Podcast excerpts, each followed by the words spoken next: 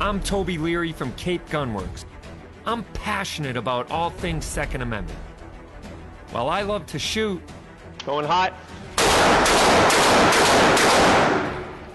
there is so much more to guns than just pulling the trigger. A free and armed society is a responsible and self reliant one. Join us to talk all things guns, freedom, and self defense. It isn't just about being armed,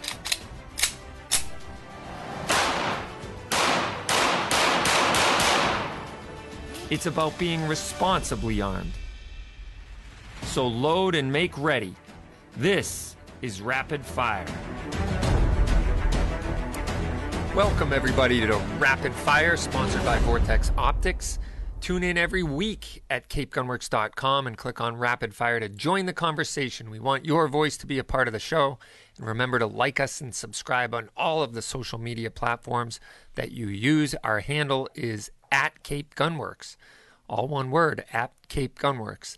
On Facebook, Instagram, Twitter, YouTube, Parler, Twitch, Daily Motion, Telegram. Yeah, Telegram. Go ahead to Telegram. Nice. Rumble, and we are back on Gettr. Gettr got its uh, act together, and we are back. So uh, we're glad you're here, and we are recording the show, so we will take your questions if you are listening live when we record. And if you don't know when we go live, you need to go to capegunworks.com and click on Rapid Fire and get signed up. And we will let you know.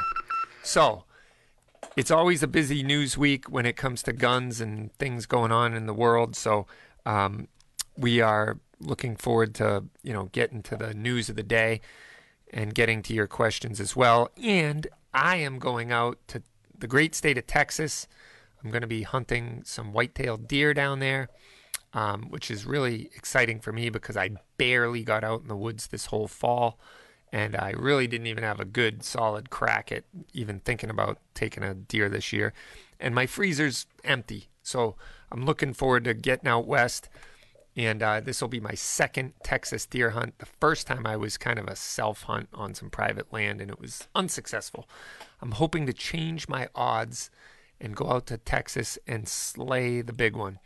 Uh, so I'm going to the La Palma Ranch, which is where the uh, Bucks of Tecomate is filmed. I think that's on the Outdoor Channel, and uh, it's a land of the giants. Man, these deer get big, and so I'm really excited about that. Um, it's going to be very different than my hunt I did a few years ago in Saskatchewan, which was also the land of the giants, where body size gets well over 300 pounds, and the the deer are big, but you're sitting in a blind for 12 to 13 hours a day in 10 degree weather, anywhere from 10 below to 10 above, and zero degrees usually right as the sun's coming up. So um, they don't like it when it gets above 10 degrees in Saskatchewan.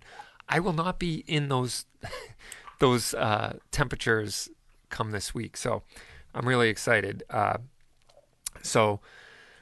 Uh, Bob says his dad just sent a, po- a photo of a 20 point buck in their backyard, and yeah, that is the uh, that is the way it works. They get big and they get big quick down there, and they have great genetics and great food and everything else. So, yeah, I'm looking forward to that. I can't wait to get back in the saddle next week and get back here and get back at it. But um, I'm looking forward to a little bit of a, a break, a little. Uh, little R and R, and uh, going with some good people from uh, U.S. Law Shield, and uh, the area rep Randy Randy Sinaway is is going to be um, going down with me, and and I'm looking forward to it. And I've been told that I am the expert of the group, meaning they're all a bunch of greenhorn hunters, and so I'm like, oh geez, you know, so.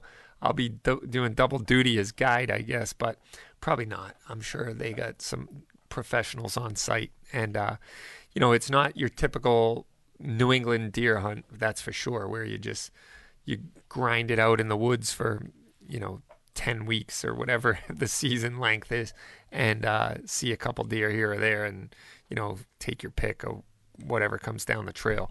Here, you're really selective. You're, you're, this is a management hunt, which is almost comical in my mind because the biggest buck I've ever killed was a uh, 131 inch uh, whitetail from Saskatchewan that the body weight was well over 200 pounds.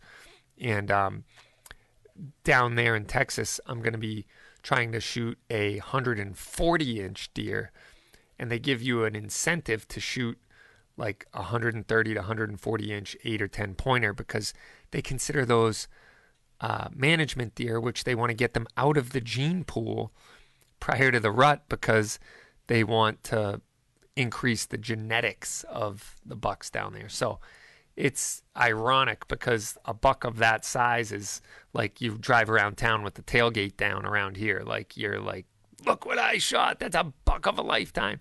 Down there, they're like, yeah, we want to get those out of the gene pool. So it's just kind of funny.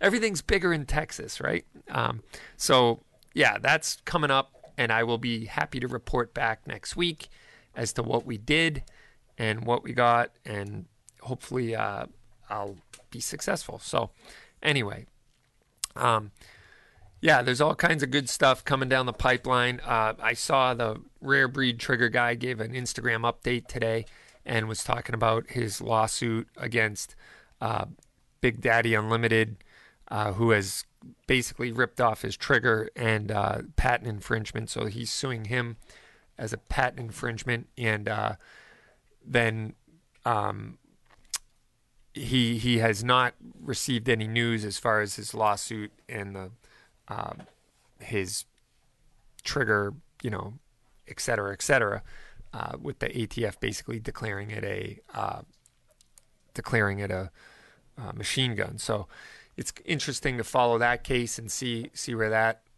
rolls out and whatnot. Um, also, we are really happy to have in the shop uh, Blackout Coffee Company is our latest and greatest offering here at Cape Gunworks. And we are selling blackout coffee. We're brewing it. You can come in and get a sample and taste it. There's a bunch of cool blends. There's uh, um, the Morning Reaper, which is a good one. Get your day off to the right start.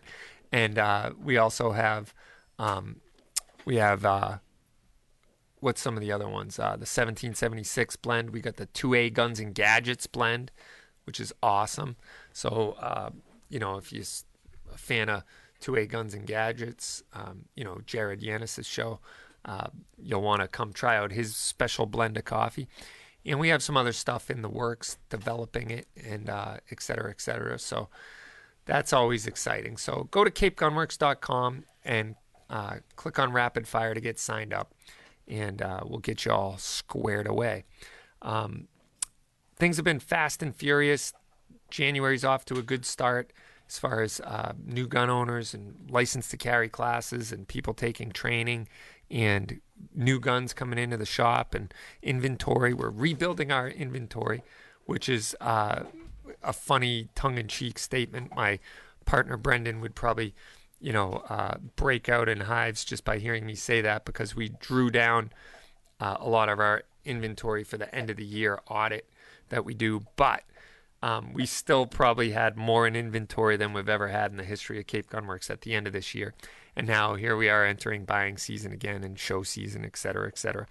Shot Show is coming up. I will not be attending Shot Show this year. Uh, I just don't feel like trying to talk to at booths through a mask and try to sit there and have a conversation with someone through a mask and learn the latest and greatest about the gun when I can't even see their lips. So, for that reason, I'm out.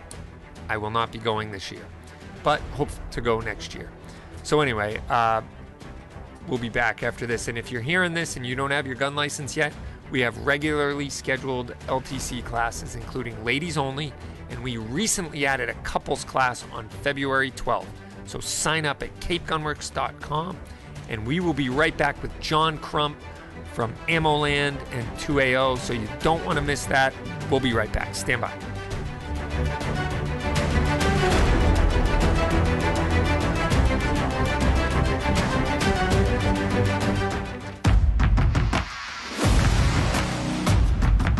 If you crave versatility in a tactical reticle, the new ARBDC 3 delivers with a host of features you need to adapt in the field.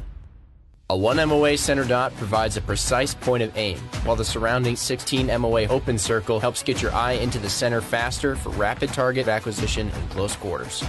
The AR-BDC-3 also adapts to a variety of light conditions. The center dot and surrounding open circle illuminate for low light shooting, and because the reticle is glass etched, it can also function without any illumination. When you need to go long, the upper ranging feature allows you to range silhouette targets out to 600 yards, while the bullet drop compensator, or BDC, keeps you on target out to 650 yards. Plus, you get wind holds for 5, 10, and 15 mile per hour winds. The AR BDC 3 is specifically tuned to the ballistic performance of most common 5.56 loads out of an AR 15. There are resources in the reticle manual for conversions to 308, and as with any BDC, information gathered from a chronograph and ballistics calculator can adapt these hash marks to any other caliber and its own unique ballistic curve. From point blank to way down range, adapt with the AR BDC 3. Hey, Toby Leary here from Cape Gunworks. Excited about the change in season. One thing that hasn't changed is the commitment to our customers. Come in, meet our friendly staff, take a class, and get your gun license. We have a 15 lane indoor range, a huge pro shop with tons of guns, ammo, archery, and accessories. Shop at capegunworks.com or tune in to Rapid Fire, our talk show about all things guns, the Second Amendment, and self defense. Go to capegunworks.com and give us a shot.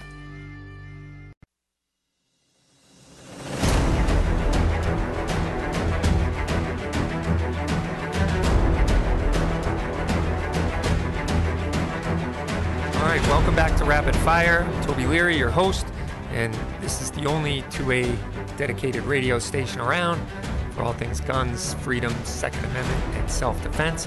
And I'm really happy to have on the line with us right now John Crump from all over the 2A community. He's also a writer at ammoland.com, which I frequent a lot to get my information on what's coming down the pipe as far as the 2A community is concerned.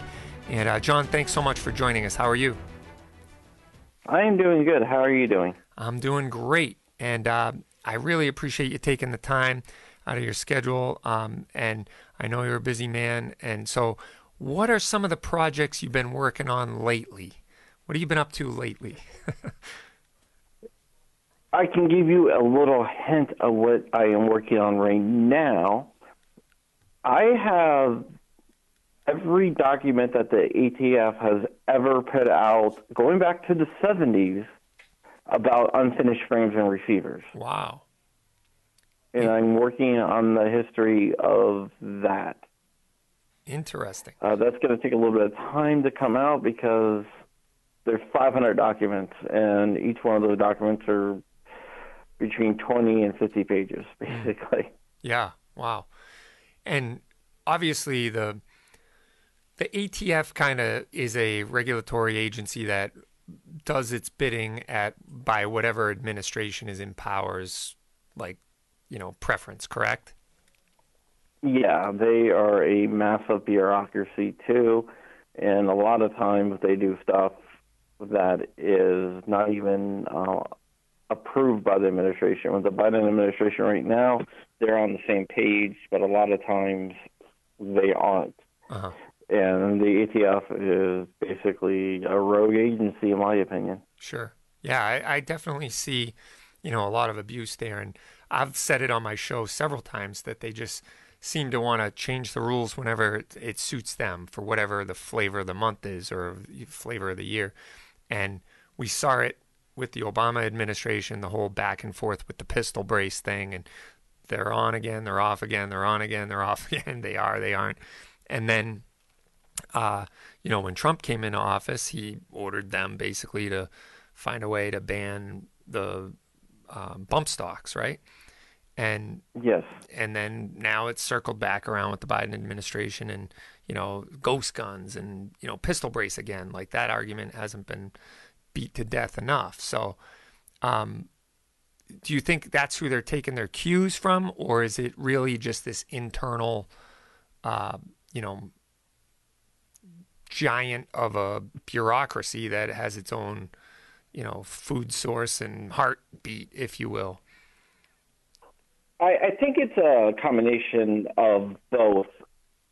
They will take the cues from the administration if they agree with the administration, mm-hmm. um, which mean which means they have a focus, a laser focused on some anti-gun stuff. Mm-hmm.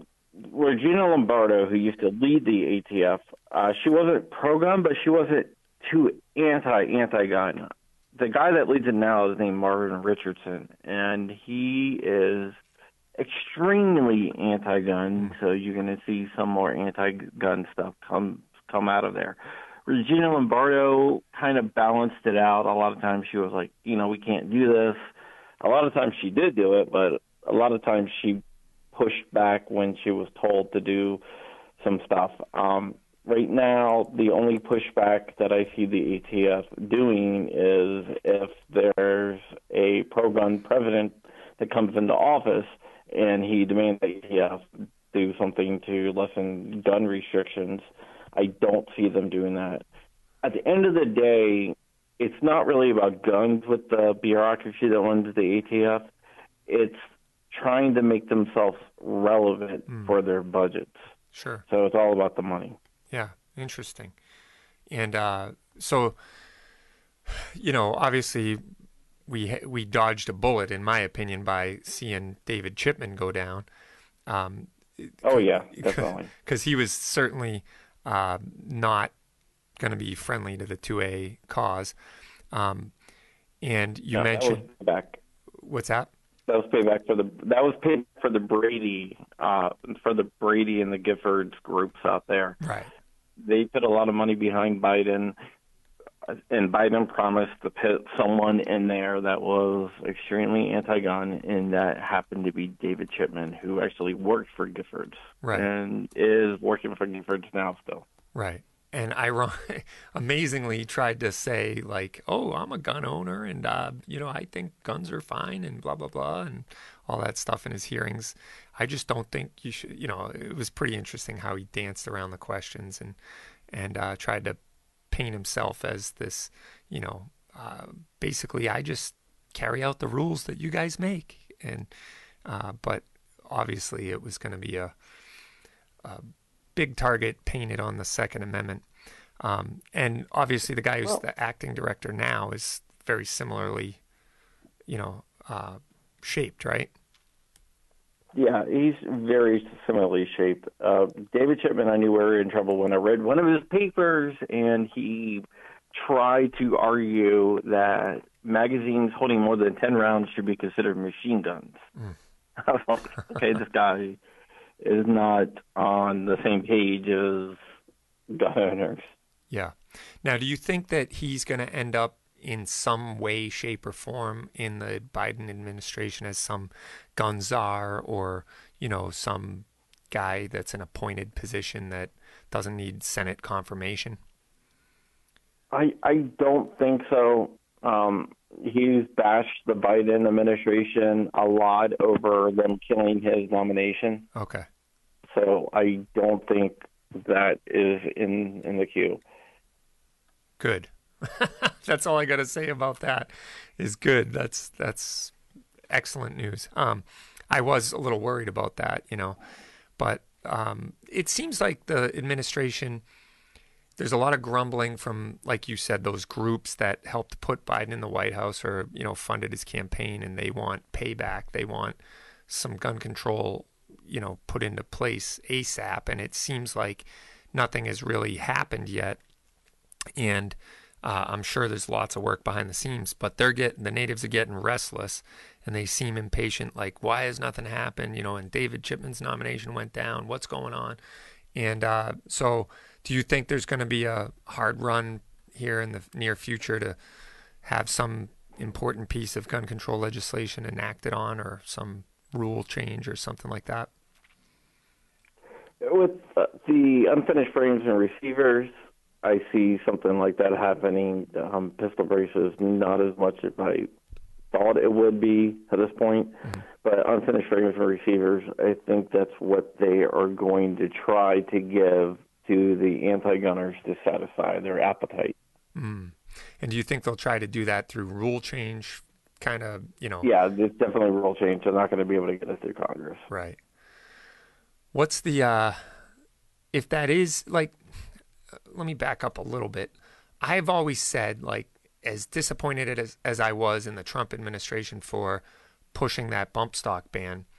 I was glad that they went about it the way they did through regulation or rule change so that it wasn't a new piece of law and hoping it would get challenged in court and thrown out. And really, you know, a minor inconvenience, no harm, no foul, maybe a pause on the be, being able to buy them for a few years or whatever till it's challenged. And to me, it still seems like that's a very uh, realistic possibility. You know, I know it's already had some ups and downs in the courts and with the yep. military court systems. So, do you see that the the rule change with the quote unquote ghost guns that might go the same route?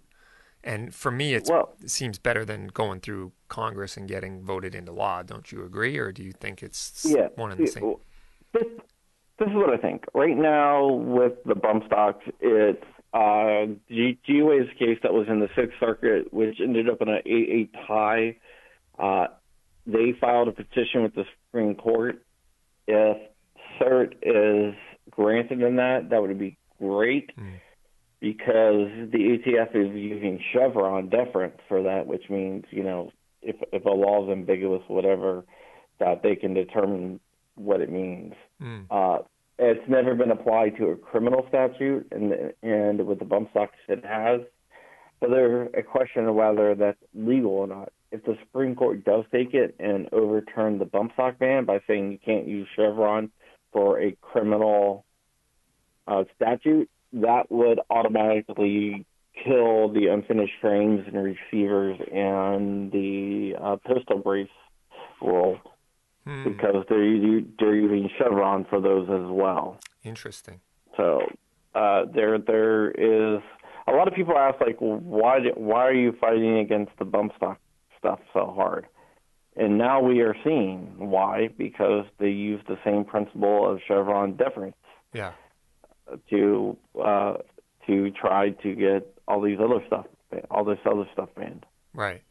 I I mean I think it strikes right at the root or the core of freedom and the 2A, uh, you know, right in and of itself. Like it strikes at the root of that, even though it's a piece of plastic that's a novelty item that some people may or may not care about. You know what I mean? but yep, yeah. not an inch. Right. That's what I say. Yeah, exactly. I I agree with you, man. And uh, John, I really appreciate you coming on the show. It's been a great conversation. We'll definitely have to have you on again. And I appreciate all the hard work you're doing for the 2A community out there. How do people find you? Uh, AmmoLand.com. You can also on YouTube go to John Crump News, which is my little news channel. I also have John Crump Live, which is my podcast that I do four times a week, Monday through Thursday at 5 p.m. Eastern. And I just want to say congratulations to Joe on the kids that are on the way. I can't wait to see them. yes, we'll give him the congratula- congratulations for you. Thanks so much, John. And uh, don't forget to take a private lesson and get one on one instruction tailored to you. We have lessons for pistol, rifle, and shotgun, or test out different guns. Book one now at capegunworks.com forward slash privates. I'm Toby Leary. We'll be right back.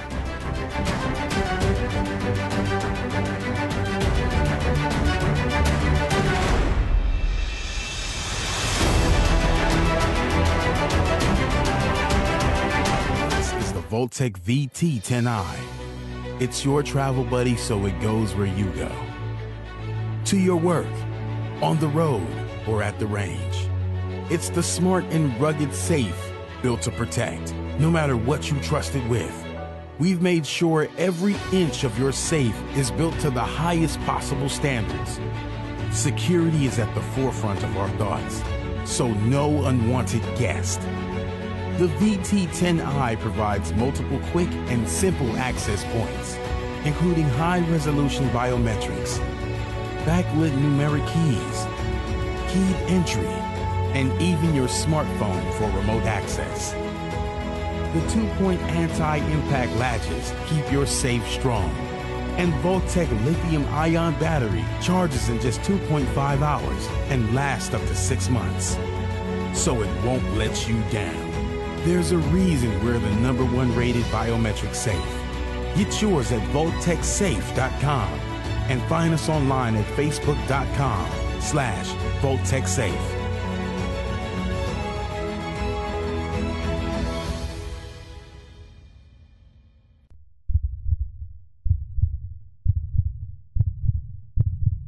May your tag of a lifetime finally come through. May the snow pile up and the elk come down. May your socks always stay dry. May the herd bull finally break from the herd. And may your aim always stay true. Welcome to the next level. Welcome to the Vortex.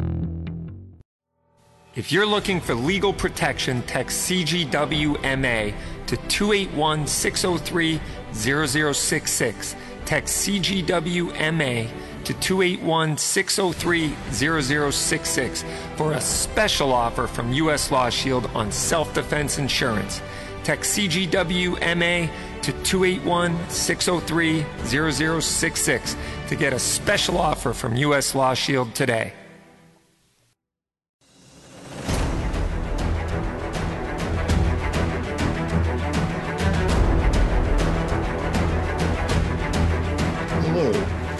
Attorney Keith G. Langer, not just a gun rights lawyer, but a fellow gun owner, at home on the range as well as in court.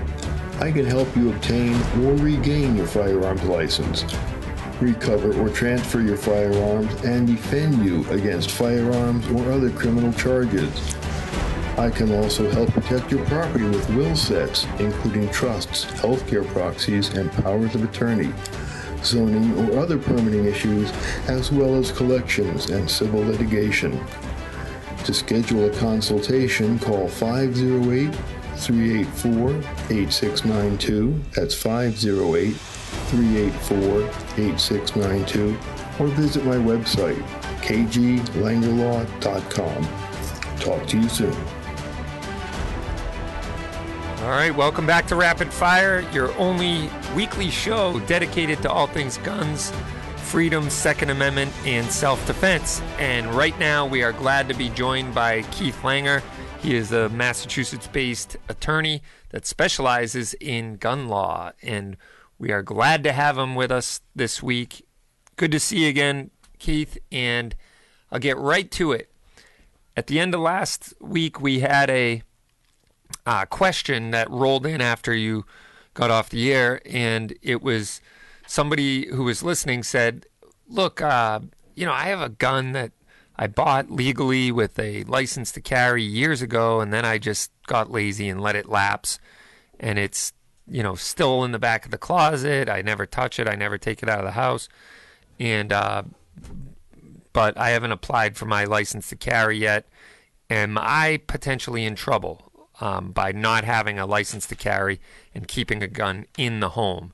And I figured we'd ask the expert. So we have you on. And uh, so, what say you, Keith? Is he is he uh, a infraction away from doing time in the big in the big pen, or what? well, it depends on what other nonsensical acts or omissions he's guilty of. Mm-hmm. I mean, apparently, he's one of these people who bought the gun as a magic talisman, right. uh, a totem that would somehow protect the shield over him, even though he never learned how to use it, never used it, just kept it in the back of a closet. Mm-hmm. You know, like a mezuzah on the door or a crucifix over the lintel. Right. Yeah. Yeah. So now he wants to actually do something. The bottom line is if his LTC merely expired, if it was not revoked, if it was not suspended, but merely expired through his own inertia, it's merely a civil penalty. Mm-hmm. Uh, he would be in more difficulty if he went out trying to use it, or even more foolishly tried to carry on it and was found. But simply having it, the gun on an expired LTC is civil. Okay. That said, obviously the intelligent course of action is to renew in whatever town he's in now at his earliest opportunity. Mm-hmm. Yeah, no, I totally agree. Uh, what if Uh, somebody? anticipating his next issue, no, his safety certificate did not expire. No, he does not even need a safety certificate because he was already licensed. Mm, yeah, so he can just process as a renewal, right? Exactly. No matter how much time has gone by. Right. Not to say that there are certain obstructionistic towns, we all know which ones they are, that may try and throw other impedimenta in his way. but he was already licensed, he does not need a safety certificate, and it is filed as a renewal, not a new application. Yeah. Now, a little twist on that. That thank you for that. That that's awesome. Um, a little twist on that would be the calls I get, ah, probably once or twice a month. You know, my dad died and left me everything he owns, and uh, there's some guns. I'm not licensed. I don't have a license. The gun's in the house and in the back of the closet, you know, under the blankets or whatever. I didn't even know my dad owned a gun, and now here it is. Uh, and they are like, I really don't have any interest in necessarily getting a license to carry or participating in the 2A community, but I do want to keep the gun as, you know, a, a heirloom or something like that that I got from my father. Um, how much trouble is that guy in where he hasn't ever been issued a license and he just has the gun in the back of the closet? Well, his problem is whether or not he's actually named in the will as inheriting the guns, or if he inherits them by action of law. It also is an issue uh, as to whether he's executor. Well, now it's personal res- representative for the estate. So that's far more complex and fact driven.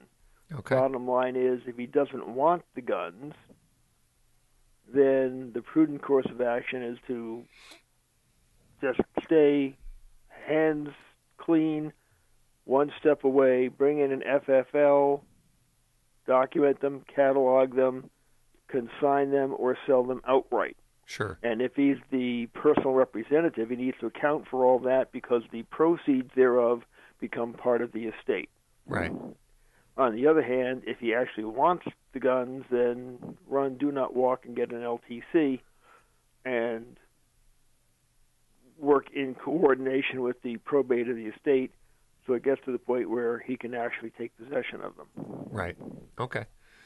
And if they're already in possession of the gun and somebody, you know, calls 911 because he fell down the stairs or something, and they show up and they got a gun, you know, in the house that they somehow discovered, uh, he could obviously be charged with uh, illegal possession of a firearm, correct? Right, and that type usually gets charged with negligent storage as well. Right.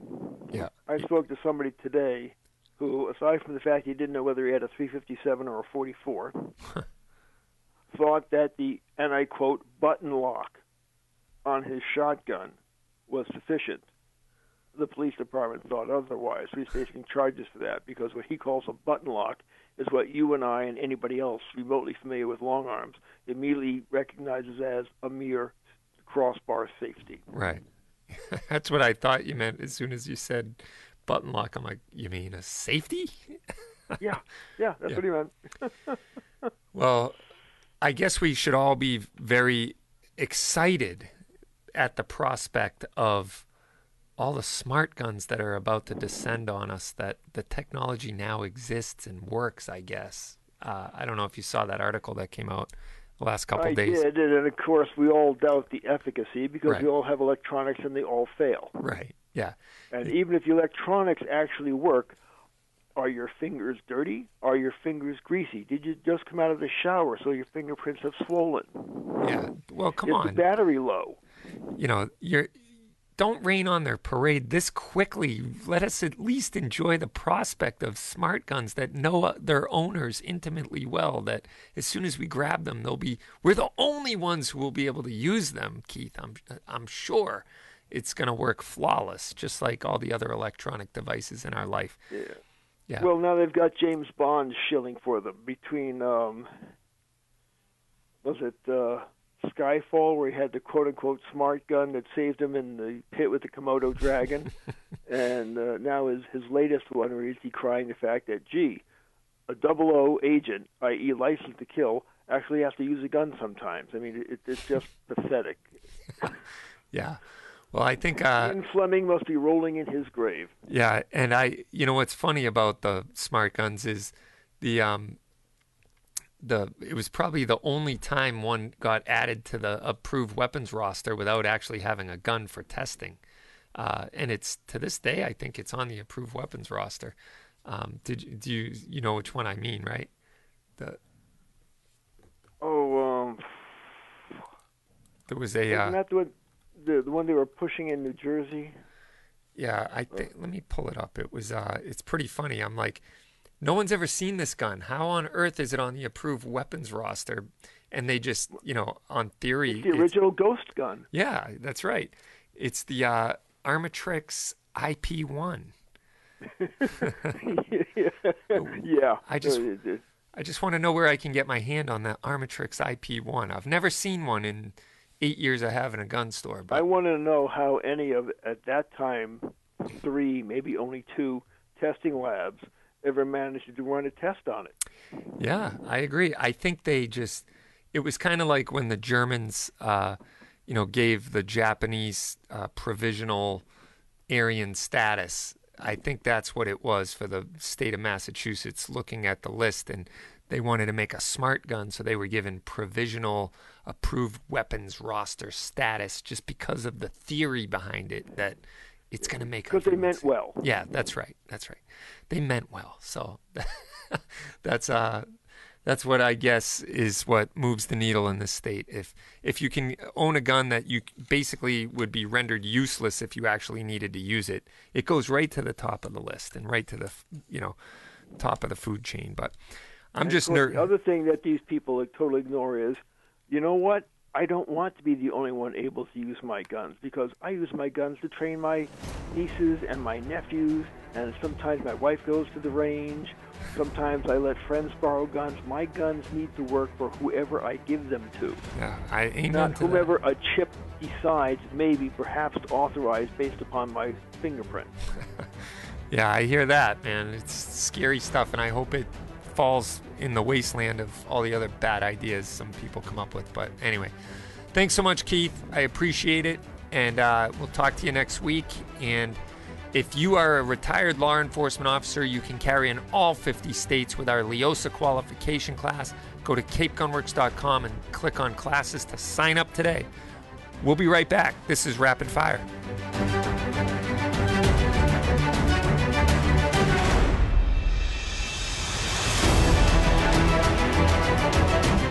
If you're looking for legal protection, text CGWMA to 281 603 0066. Text CGWMA to 281 603 0066 for a special offer from U.S. Law Shield on self defense insurance.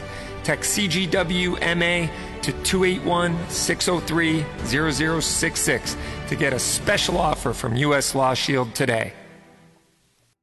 Hey, it's Toby from Cape Gunworks. These days, you need to be able to protect your family and yourself. At Cape Gunworks, we have self defense training and frequent firearms certification classes. Cape Gunworks has a modern indoor range and a huge pro shop so you can get properly equipped. Get your gun license and the training you need to keep you and your loved ones safe. Go to capegunworks.com to sign up for classes, shop online, or tune into Rapid Fire. Cape Gunworks, there has never been a better time to give us a shot.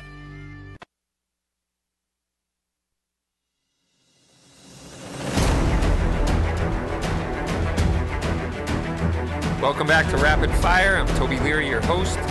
Join us every week about the only radio show that talks all things guns, freedom, Second Amendment, and self-defense. We're going to get to your questions. If you are wondering how I'm getting to your questions, go to capegunworks.com and click on Rapid Fire so you can be notified whenever we go live. And you can type your question into the chat or you can call in, talk to us on the phone, whichever way you prefer. I would say the chat is the preferred method of communication on the Rapid Fire show, which is funny because when I do the Grace Curley show, it's just the opposite. Lots of phone calls. But either way, we're happy to talk to you or chat with you.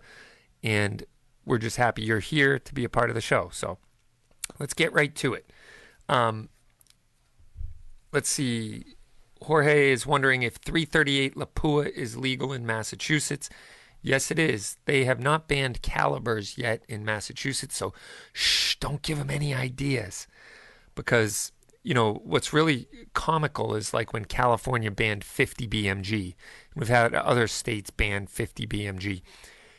It's the solution in search of a problem. And no one is being slain on the streets of you know LA with 50 BMG. It's just not happening. And so, um, right after they banned 50 BMG, uh, Barrett, ah! Barrett, and all of its wisdom came out with the 416 Barrett, which is a 50 BMG necked down to 416 which all of a sudden had a better ballistic coefficiency than 50 BMG because it's just a big lumbering heavy round that kind of, you know, loses its uh, accuracy at distance. So the 416 Rigby ended up being a far superior round to the, I'm sorry, the 416 Barrett ended up being a far superior round to the 50 BMG out at, you know, 2,500 yards or whatever. So um, people love uh, ingenuity, and patriots don't like to be inf- have their rights infringed on, so they find the workaround. So, and the workaround is oftentimes better than the original uh, solution. So, anyway, um, 338 Lapua is one of those rounds that has come out and has just proven to be a very effective uh, long range round that has some big bore, big power behind it, and uh, great ballistic coefficiency. Um, it's an amazingly long round, and uh, I know the military has been using it for you know long range interdiction and et cetera, et cetera. But a lot of people who are passionate precision rifle shooters are getting into the 338 Lapua game. So it's a great round. We ha- we've sold several guns that shoot it, and uh, we have it in stock at the shop right now. So yeah, Go it, go out and grab one if you want one. Uh, Chris is wondering where what happened to the FPC lawsuit against the approved weapons roster, and um, the that is still ongoing. I think the day in court is going to happen sooner in California. So you're going to, if you want to track how the California case goes, that certainly could have long term implications or impact for all of the banned states like ours um, where there's lists of guns that can and can't be sold. And send your money to Firearms Policy Coalition so that they can be well funded to go after these tyrannical states and who want to infringe upon our rights and violate our Second Amendment and our civil rights. Um, but that I think will have its day in court sooner than the Massachusetts lawsuit. And hopefully, if they win in California and the appeal goes to the Supreme Court, uh, that'll have countrywide implications, and maybe the case here will end up, uh, you know, simultaneously running as well. So we'll see. Um, let's see real quick. The foster, the roster doesn't matter anyway. It only dictates what an NFFL can transfer to you, not what you can purchase or own, which is anything that doesn't violate the assault weapons ban. That's true, Sig fan. I agree with that statement. Um, so you can own whatever pistol you want in the state. Um, so you might have to get it through private transfer or through, uh, you know, uh, moving here with that gun. But anyway, uh, private archery lessons are back. Check the calendar to schedule a one-on-one archery lesson with Dylan, our new archery guru. Go to capegunworks.com and click on the class link to book one today. We will be right back. You're listening to Rapid Fire.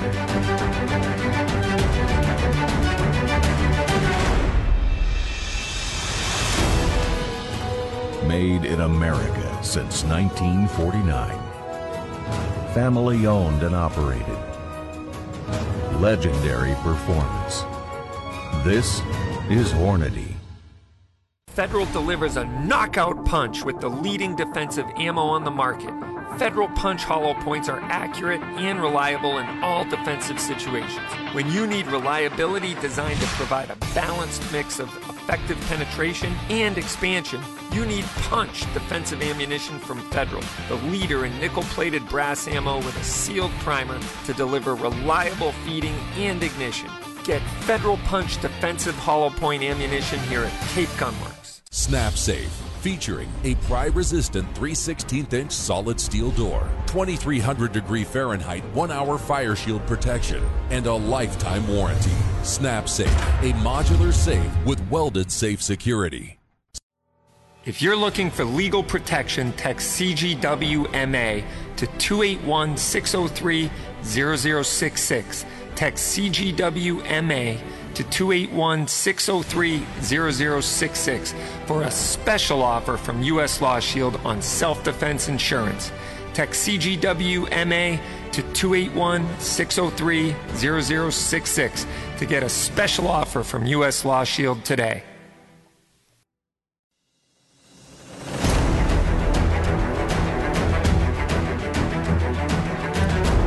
Back to Rapid Fire, your weekly show about all things guns, freedom, Second Amendment, and self defense. I'm your host, Toby Leary, and please follow us. If you go to capegunworks.com, you can sign up whenever we go live and you can be a part of the discussion. Whether or not you're into guns, if you want to talk about the Second Amendment, pro or con, uh, would love to have you on. Um, and be a part of the discussion, which we're going to get back to your questions here. Um, so we just talked about the 338 Lapua, that it's legal, and I said yes, every home should have one. And uh, then we talked about the Firearms Policy Coalition lawsuit on the approved weapons roster. Um, Bob wants to know where out west will I be going and what game will I be hunting. I'm going to be hunting whitetail deer in southern Texas on the La Perla Ranch, I believe is the name of it. And uh, so I'm really excited about that. Uh, let you guys know how I make out. Um, the uh, Matt's wondering about my thoughts on the Iron Horse thumb operated lower.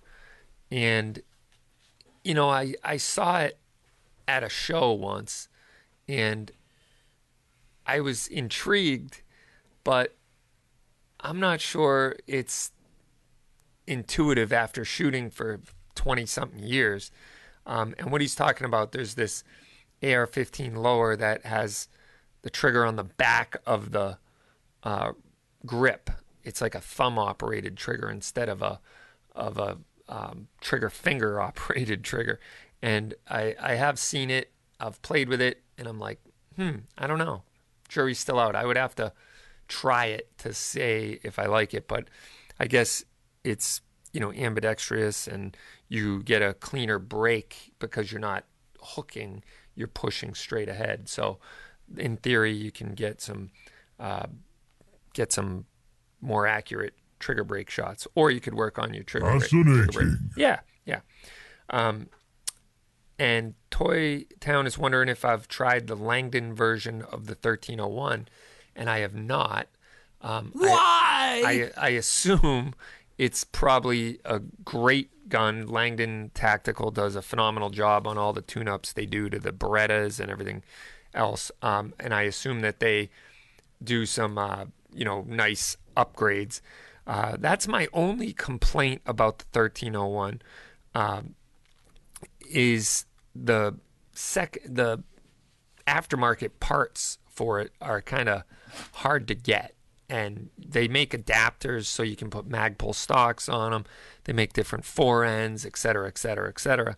But it's not like easily obtainable. And i know even um i think i'm trying to remember which breaking news. which youtuber did the review of it. There was an in-depth i can't remember if it was mac or um, you know um, it might have been Garand Thumb or somebody did a pretty good in-depth review of the 1301 tactical and they lamented that fact that even as a dealer they had a hard time getting the parts that they wanted to upgrade the um, the what do you call it 1301 so he had to order at like two times retail off ebay because the um, the gun wasn't readily the parts weren't readily available. So yeah that was uh, kind of a pain in the neck but So the Langdon Tactical basically has the Magpul stock and the Magpul forend, which makes it easier to attach accessories to it, and it has a shell holder on the side. I don't know if they've done anything to the action of the gun. Um, there's really not a whole lot that needs to happen to that gun. It is a phenomenal, um, phenomenal gun. So, anyway, um, I, w- I look forward to getting my hands on one and checking it out. So, um, I'll look into that. Uh, let's see. Uh, Lambo is wondering what are the guns on the main rack that I posted on the Instagram. Uh, we did a post post on Instagram uh, earlier today, which are uh, let me just see here. I'll pull up the post so I can tell you. But it's yeah, the, these are some guns that we have in stock, and we have uh, in the picture a uh, CETME L. We have the Robinson Armament XCR Both of those guns are uh, take AR-15 pattern magazines. Um, we have the Ruger PC carbine. We have the Bren 2, Gen 2 Bren 2. Uh, it's a sweet, sweet gun that also takes AR-15 magazines and shoots 5.56. It's a great battle rifle. Um, then we have what looks like a, another Robinson Armament XCR. Might be the M version instead of the L uh, which is the bigger magazine. So that's 6.5 Creedmoor, and we have those in light and heavy barrel options. We have the Beretta CX4 Storm. We have the Tavor TS12 shotgun. We have the uh, FN PS90. And to round out the lineup, we have the Tavor X95. And then on the bottom of the shelf, we have the Hi-Point carbine, which is a fun, fun little carbine. Sorry about that. My dog is wanting to be a part of the show and knocked my microphone off. relax, buddy, relax. Um, but the just right carbines are actually, I'm sorry, not the just right, the Hi-Point carbines are actually fun shooters. I had a wonderful time shooting one of those in 380 once on a steel plate rack, and it was just a ton of fun. Um, so they're a great little pistol caliber carbine for the money. They come in 380, 9, 40, 45, and 10 millimeter, I believe. So anyway, um, that's what we got on that post. Um, and we have most of those guns in stock still. Uh, so, what do I think about Geoff Diehl winning the governor election would mean for us in terms of the Healey ban? He's backed by the NRA, and how bad would it be if Healey wins, assuming she runs for the left? Um, uh, she is, I believe, she is running for governor. I don't know if she officially announced. I think Geoff Diehl would be phenomenal if he became governor. Do I think he has a chance? I, I guess so, because this state, for whatever reason, has a history of voting for Republican governors.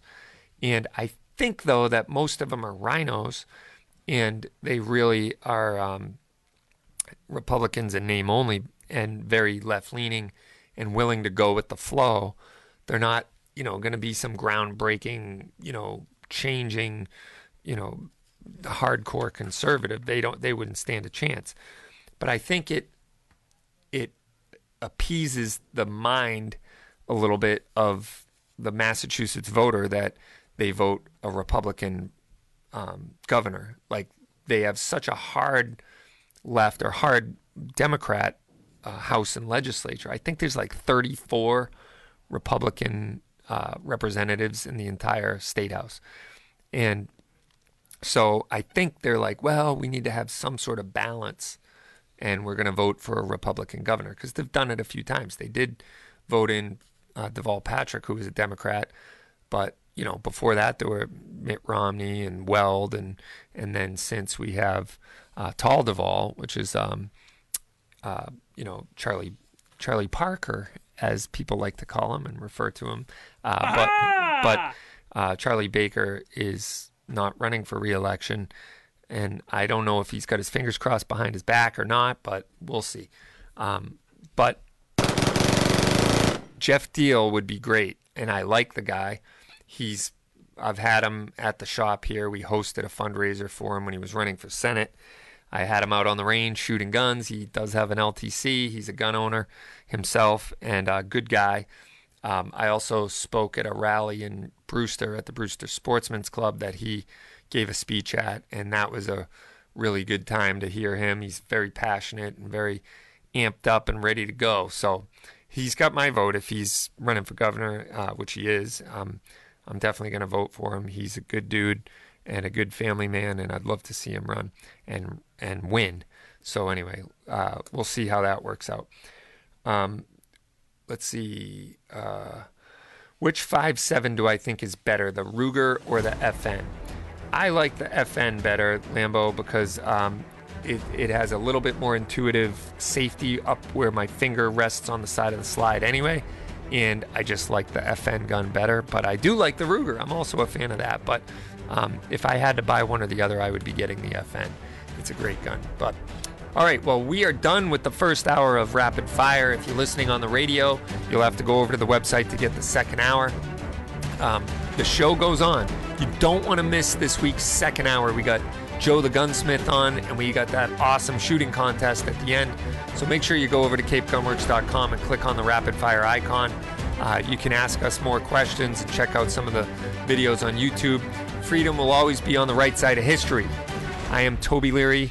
God bless. We'll see you next time, or stay tuned for the second hour. Thanks so much.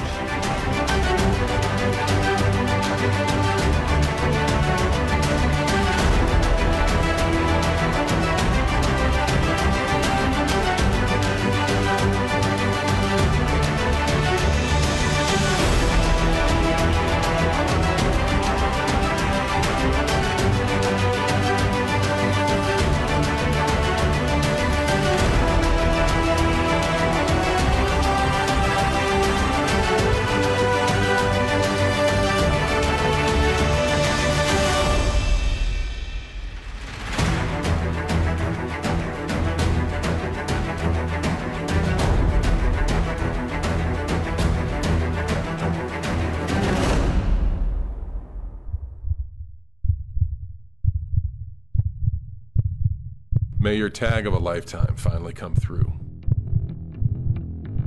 May the snow pile up and the elk come down. May your socks always stay dry. May the herd bull finally break from the herd. And may your aim always stay true. Welcome to the next level. Welcome to the Vortex.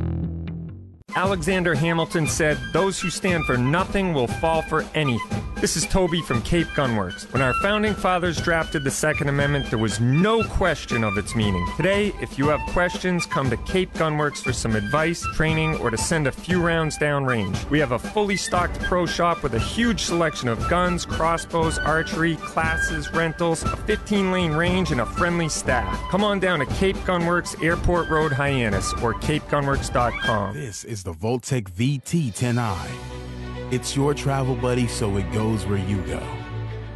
To your work, on the road, or at the range.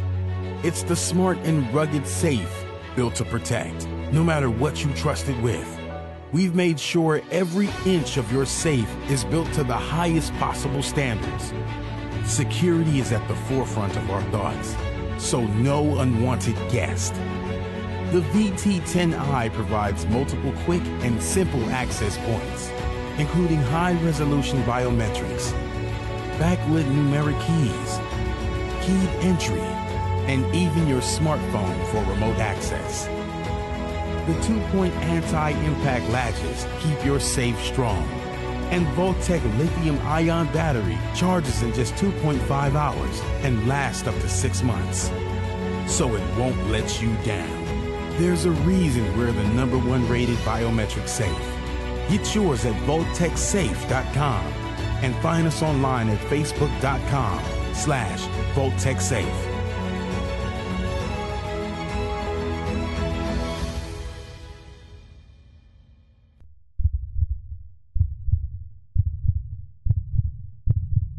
May your tag of a lifetime finally come through.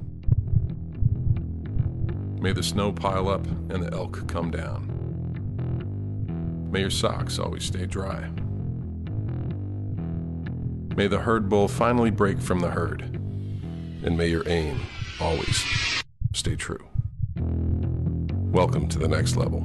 Welcome to the Vortex.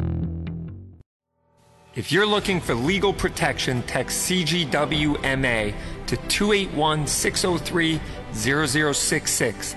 Text CGWMA to 281 603 0066 for a special offer from U.S. Law Shield on self defense insurance. Text CGWMA to 281 603 0066 to get a special offer from U.S. Law Shield today.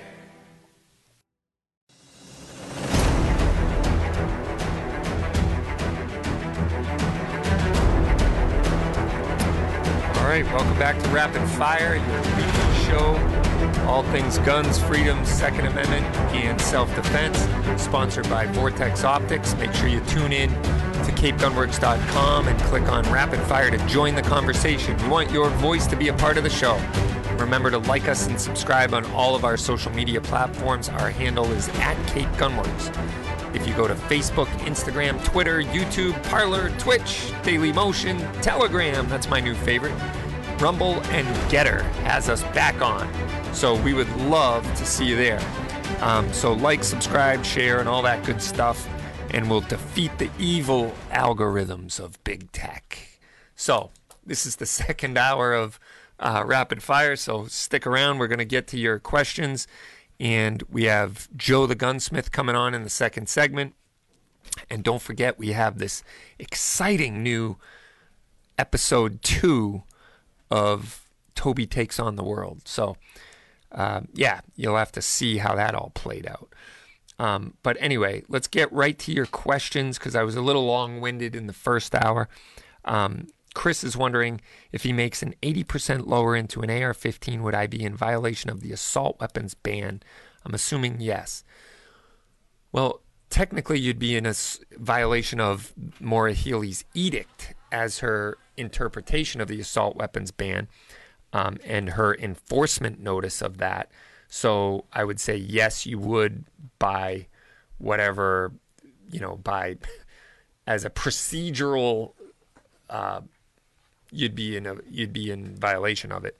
Um, and I think it hasn't been tried yet, or there's no legal precedent of anyone being charged with it. But um, it could be that somebody would be or will be, and we'll see how that all plays out as soon as somebody gets charged or you know uh, gets jammed up.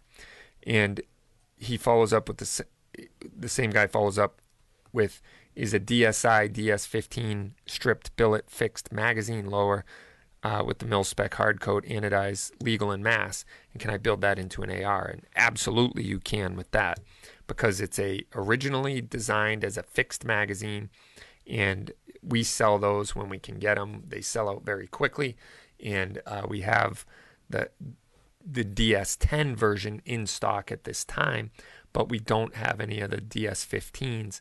But the fixed mag lowers are great. They make a phenomenal product. They're made in Long Island, New York. And theirs is a little bit different than the Franklin Armory, and theirs definitely works very well with the Maglula. I'm sorry, the Mean Arms uh, mag loader. So the Mean Arms MA loader. Um, that they work very well with those. So you can build that into an AR.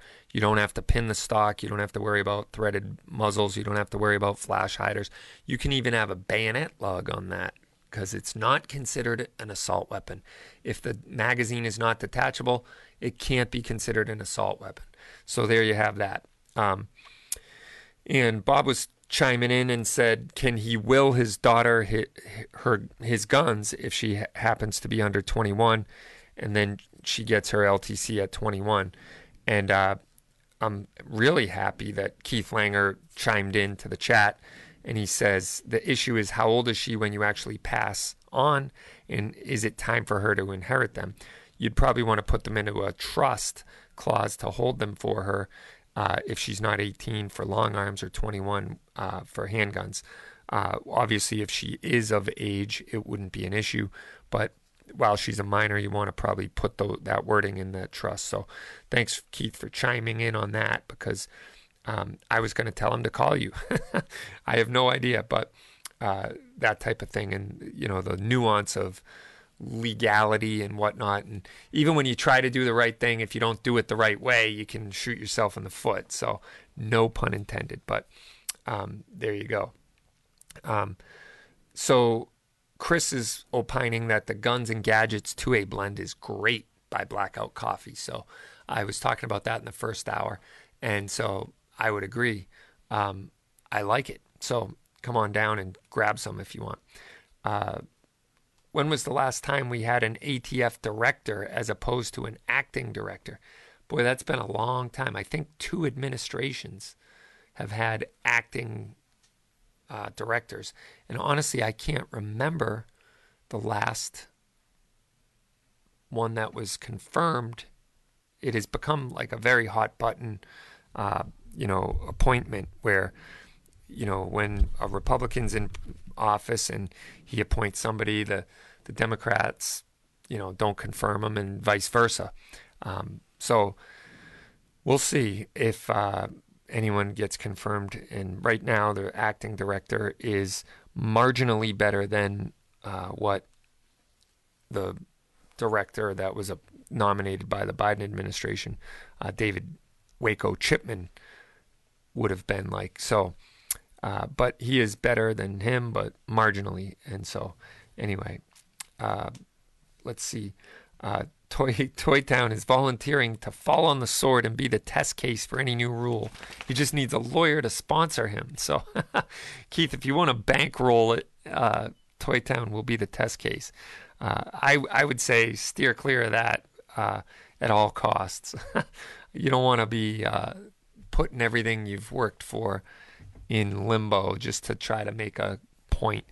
You know, it, it's funny though, in gun circles, you hear a lot of people who say shall not comply as they hold their registered short barreled rifle in their hands and or their AR-15 that they did a background check to purchase or their uh, pre-ban AK-47 that they bought and you know it was it was you know able to be bought because it's pre-ban.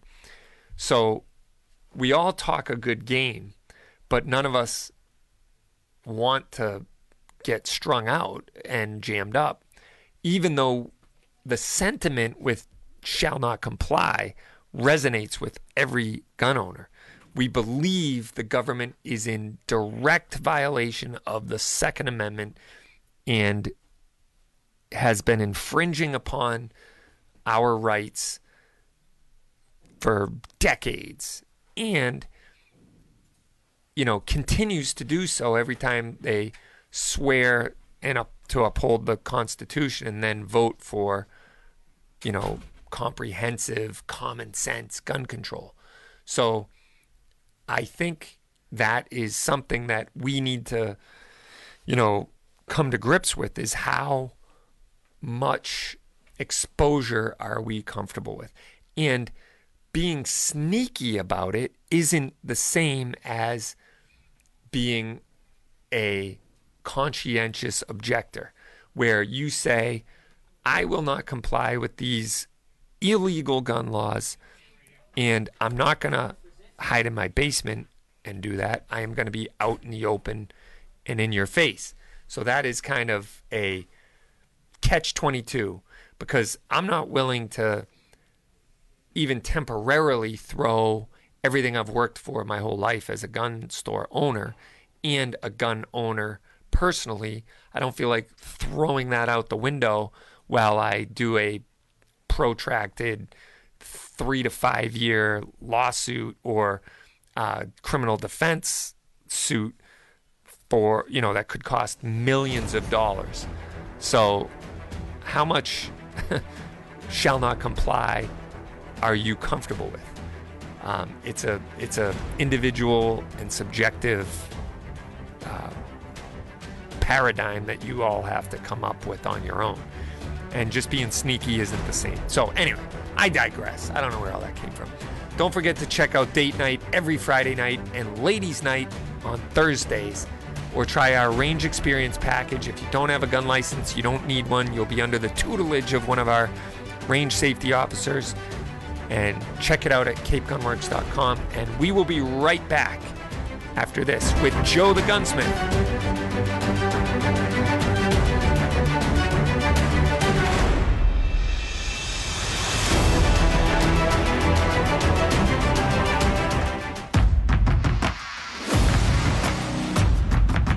If you crave versatility in a tactical reticle, the new ARBDC3 delivers, with a host of features you need to adapt in the field.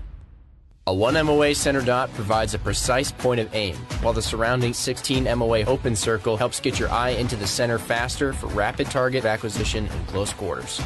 The ARBDC3 also adapts to a variety of light conditions, the center dot and surrounding open circle illuminate for low light shooting, and because the reticle is glass etched, it can also function without any illumination.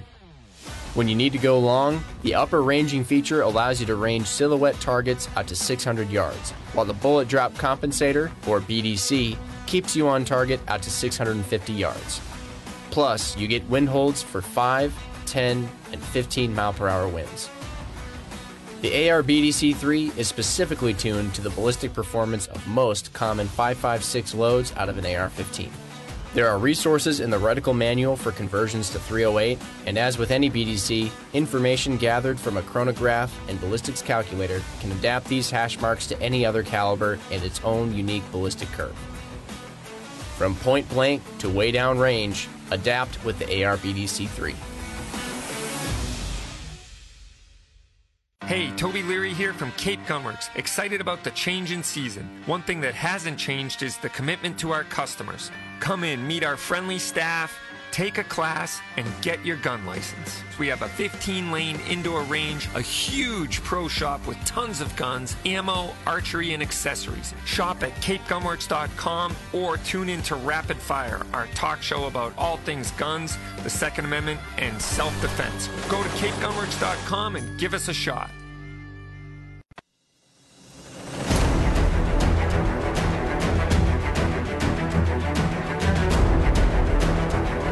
Welcome back to Rapid Fire. I'm your host, Toby Leary, and join us every week as we talk all things guns, freedom, the Second Amendment, and self defense.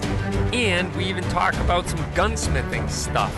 And right now, we are pleased to have in studio, not trolling us on the chat, live in person, Joe from Shooting Gallery New England, who is also Cape Gunworks stud gunsmith. So, Joe, thanks for coming on the show. How are you? I'm doing well, thank you. And I know it's been a long time. We've threatened to have you on the show, but it's better late than never, right? Yeah, well, you know, when you're taking over the entire department, you know, someone like me, I have to, you know, I have to work. Yeah, we gotta, we got, we had to loosen up your schedule a little bit to get you out here on, and uh, you know, from behind the vice to, you know, you're a busy man out there, but we appreciate all all that you do. Yeah. And uh, so, why don't you give everybody a quick, you know, who's Joe introduction and and uh, tell them how you got started in guns and gunsmithing and everything else. Well, I didn't really grow up with guns. I grew up in a very kind of anti-gun house, and then I was bullied profusely growing up, and uh, I just decided, you know what? When I got of age, I kind of got older, and I was like, all right, I got, I brought out, I was brought out to go shooting with one of my friends, and they were like, oh, try it out, and that first shot, I fell in love with it. Hooked, huh? Yeah, literally, it was a Ruger three uh, P three forty five, and I was just like, this is awesome. And then Yeah. tried like an eleven hundred and a bunch of other like cool guns, and I just fell in love. Nice. So uh, from there, I kind of just went all in, and when I mean all in, I went to every training class I could to become an instructor. I became a state certified instructor of the state police, uh, an NRA certified instructor. Then from there, I was like, all right, what else can I do?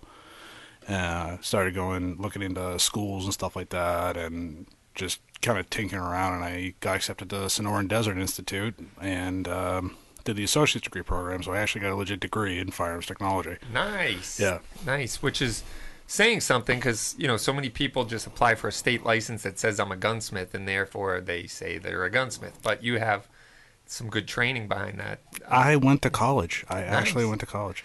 that's more than can be said for me, Joe. So uh, someday I'll maybe take a course that I could then say of I'm a college graduate, but I can't say that. So I mean, uh, I can get you a link if you want. you got an in for me over there. Uh, you could make some calls for me, but yeah, I could. Okay. um, so what you know, you you got into Sonoran Desert Institute. You you did that, and you got out. Now you got your own show going. You got Shooting Gallery New England. What got you into blogging and you know video logging and all that? What what got you started with that? So I got into YouTube because I just I always equated getting into the firearms industry as getting into the pro wrestling industry back in the 80s. I couldn't get into a shop to save my life. No one would hire me, whether it be sales or whether it be like gunsmithing, you name it. I couldn't get a job, and I wanted to do this. Um, had a couple opportunities at SIG up in Exeter.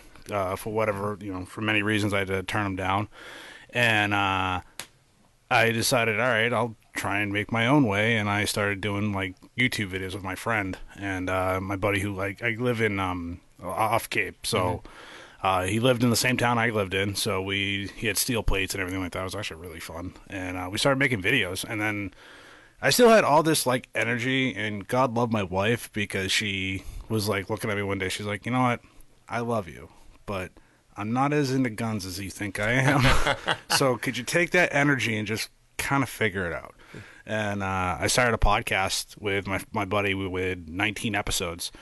Um, he ended up having to stop doing the channel because he lost his mom to cancer and he had a lot of stuff going on. So I kind of took the reins. But even going on with that, I started live streaming on YouTube and just talking, you know, a designated topic, and then occasionally we get guests. And I landed John Patton from the Gun Collective as my first guest. Nice. Uh, and I always looked up to John because you know he's a bigger guy, and I we kind of have like I've I not I've never met him. I met his uh, fiance, but uh, we just kind of always had the same interest.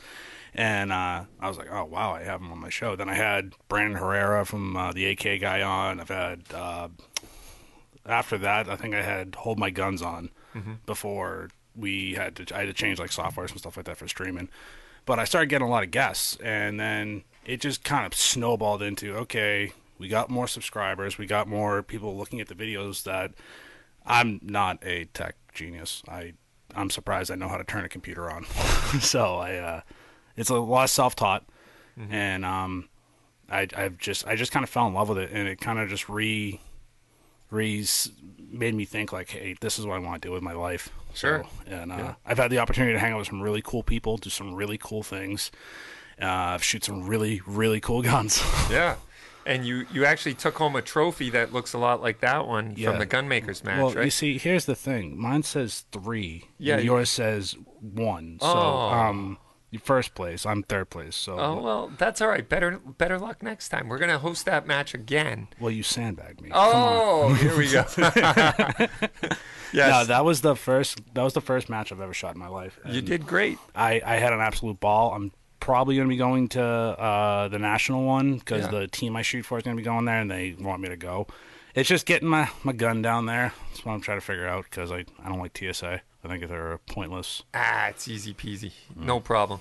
I, I might be down there with you, so we'll see how that goes. I, I haven't quite convinced my wife that we should go spend our anniversary in, in St. Augustine at uh, Dusty Gun Range. I mean, she just, you know, my wife probably is a lot like your wife and, you know, doesn't quite share the passion of No. guns that I do. However, she does roll with the punches. She's she's pretty good. And uh, when we first got married, it would have been out of the question. But, but we are celebrating our 24th anniversary in March, and you know, we did it last year.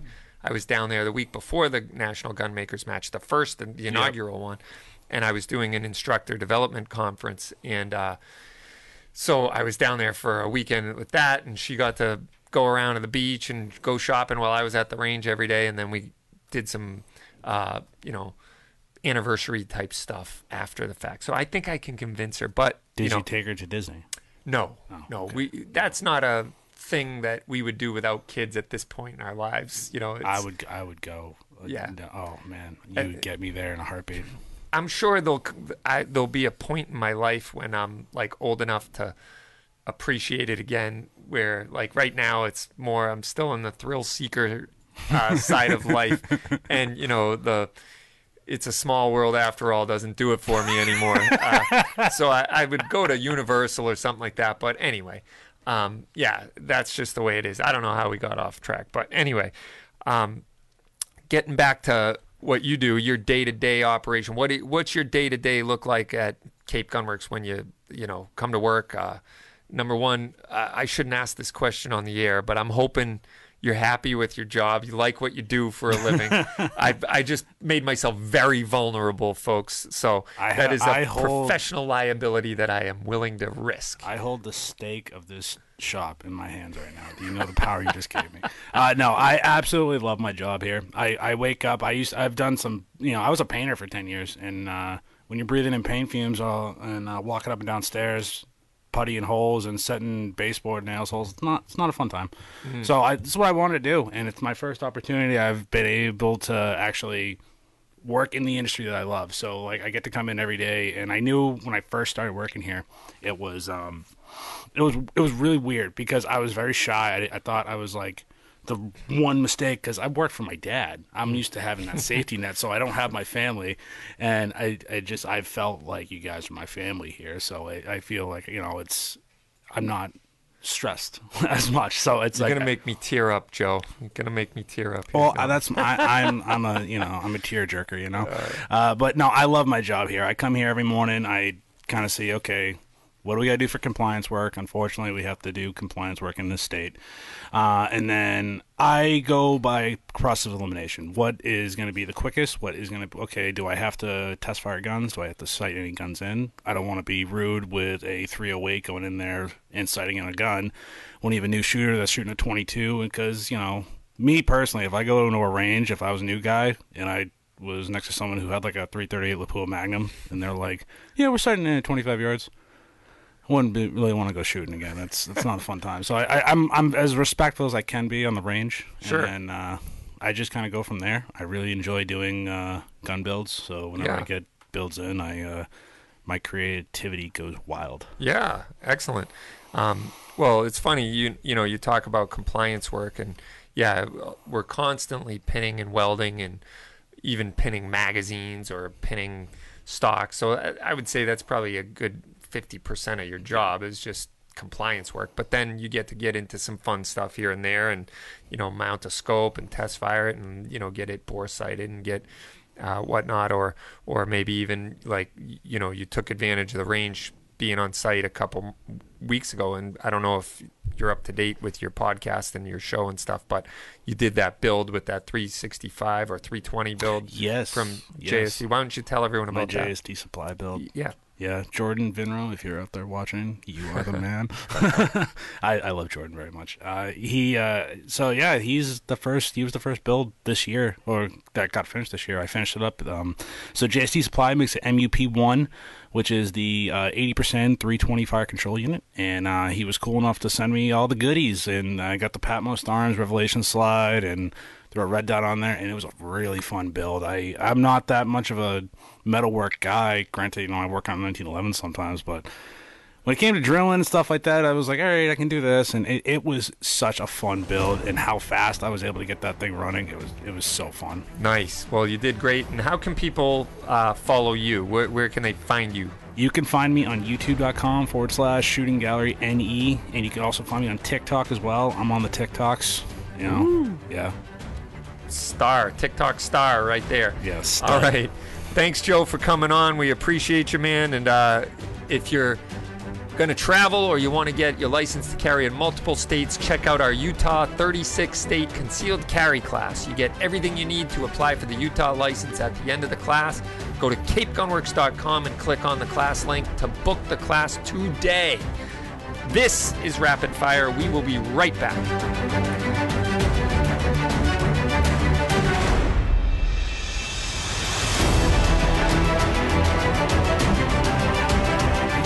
Vaultek VT10i. It's your travel buddy so it goes where you go. To your work, on the road, or at the range. It's the smart and rugged safe built to protect, no matter what you trust it with. We've made sure every inch of your safe is built to the highest possible standards. Security is at the forefront of our thoughts, so no unwanted guest. The VT10i provides multiple quick and simple access points, including high resolution biometrics, backlit numeric keys, keyed entry, and even your smartphone for remote access. The two-point anti-impact latches keep your safe strong. And Vaultek lithium-ion battery charges in just 2.5 hours and lasts up to six months. So it won't let you down. There's a reason we're the number one rated biometric safe. Get yours at VaultekSafe.com and find us online at Facebook.com slash VaultekSafe.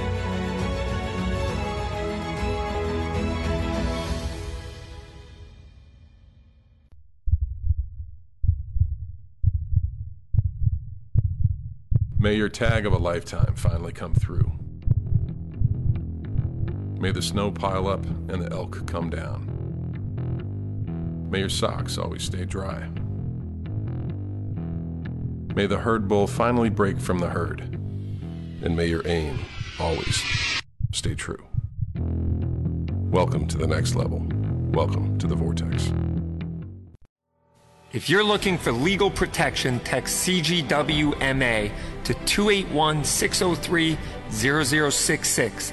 Text CGWMA to 281 603 0066 for a special offer from U.S. Law Shield on self defense insurance.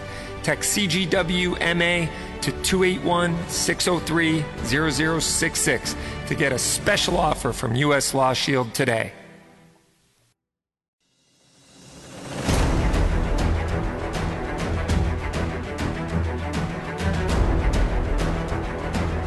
Welcome back to Rapid Fire, your weekly show about all things guns, freedom, Second Amendment, and self-defense and gunsmithing. So it's good to have Joe on the on the show here. We've been threatening to get him on, and now he's indebted to me. He's to have to have me on as a guest on his show. That's the way this industry works, folks. one hand, one, what is it? One hand washes the other. You scratch my back, I'll scratch yours. No, I'm just kidding. I'm glad to have him on. It was a good time. And uh, so let's see. Back to your questions. Um, Michael wants to know if we have any Tavor 7s in stock. And the answer is no. Wah, wah, wah. The funny thing is, like, I used to not want to carry knives because, like, I could carry 4,782 knives in here.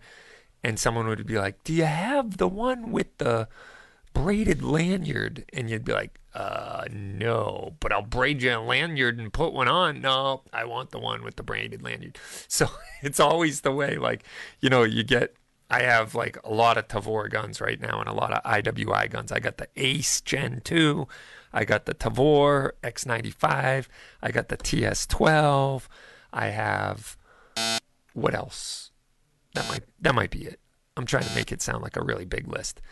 But I don't have the Tavor 7, which is the 308 version, but we will try to get it. It's been very difficult to get, so. Uh, but we do you get could them. always cruise over to capegunworks.com forward slash firearms to see what is available. True, true story. And can you do a special order on the website yet? Special. It's a Special yes or orders no always need to be in person. Okay, in I don't know if they'll the ever phone. be uh, on the website. You can add it to the wish list. Right. So you can add it to the wish list. You can probably find it on our website. It'll be out of stock, but you can also um, give us a call and put a special order in, and then when says, it comes in, if it says it sh- will ship from distributor, that means that we can get it. You can purchase it, and we'll bring it in for you. Right. Yeah. If it says we'll ship from distributor, it's in stock at the distributor. But anyway, um, yeah. So there you have that. And Davey is wondering. Oh, Davey's making a statement. If Healey becomes governor, I'm moving out of state the next day. Um, wow, that's some quick action, man.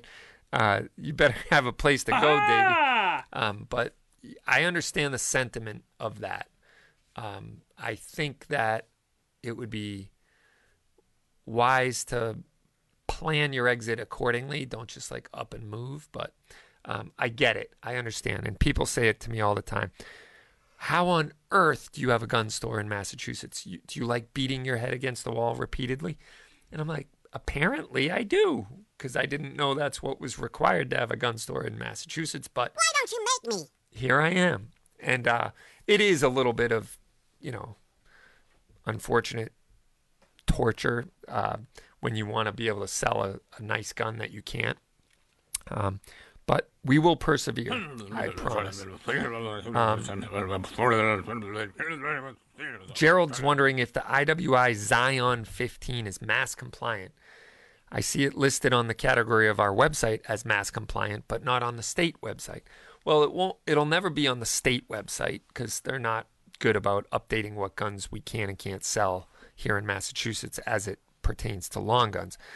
But with that being said, no, the gun is not mass compliant, and I will have our tech department retag that weapon so it does not say mass compliant because it is in fact an AR-15, which we cannot sell thanks to the edict from 7/2016 when Maura Healey operated as judge, jury, and executioner. She played all three branches of the government in one fell swoop of her pen and got supported in that rogue event that she did uh, in that act of tyranny by redefining what could and could not be sold here in Massachusetts, enforcing that law uh, laws that were not on the books, and getting the support of the legislature and the governor. While having the Boston PD standing next to her saying that this is going to make our community safer because we're going to have less guns that we don't take off the street already off the street. So, you know, where's the logic in that? In other words, we don't take these guns off the street now, but it makes us safer because we won't be taking them off the street down the road. Uh, okay, if that's your logic, um, see you in court. I don't know what else to say, but that's the way it is. And promptly, three lawsuits cropped up, and uh, but the Supreme Court did not hear cert on them, and so we're back to square one, peg one. So we're now looking at California. That's where we stand. So let's see how that all goes. Why? Um, Ricardo wants to know if the Smith & Wesson M&P compact is legal in the state, and if so, do we carry them? It is not, and unfortunately, I don't think it ever will be unless FPC is successful in getting the stupid approved weapons roster list thrown out on the fact that it is unconstitutional. But there's a perfect example of a gun that I would like to own, or Ricardo would like to own, and he can't come by it at Cape Gun Works because the state says no, that gun is not safe enough for you. So they have to think for us sometimes. Um, Joe also wants to know about the FN 502 if we have any at the store. And that is also, unfortunately, a big fat no because it is not on the approved weapons roster. We haven't had an updated approved weapons roster since June. So any gun that's come out since June is definitely not able to be sold in Massachusetts, unfortunately. Um, but that is a gun that I'm hopeful will be added to the mass approved weapons roster. It's a very cool gun. It is a hammer fired gun um, that is has a thumb safety on it. It has a threaded barrel, and uh, they do make a 10 round version. And it's a really, really cool gun. It's cut for a red dot optic, and it is a great sub caliber training gun or sub caliber gun, or just a nice range gun to plink at the range, et cetera, et cetera. So, um, hopeful. I'm hopeful that that gun will be tested for sale in Massachusetts. And FN has been doing a good job of adding guns to the roster. So it started with the FNX, then they did the 509, then they did the 503, so and then the 57. So yeah, they've been graciously adding guns to the list. And I'm hoping that they'll do the 502 as well. There's not a good selection of 22 pistols that you can genuinely say are sub caliber training guns, like the Glock 44 or um, you know the Taurus TX 22 or something like that. Those guns are very very good quality, size, and feel of a regular you know, 9 millimeter, 380, 40, 45, whatever it is that you'd most likely have as a defensive gun. And when ammo gets tight and expensive, some people want to shoot a full size 22 pistol that has similar controls or feel or whatever to the to the actual gun that they carry. I don't think sub caliber training is an entire replacement for actual firearms training, but it certainly gets you to the range and gets you shooting.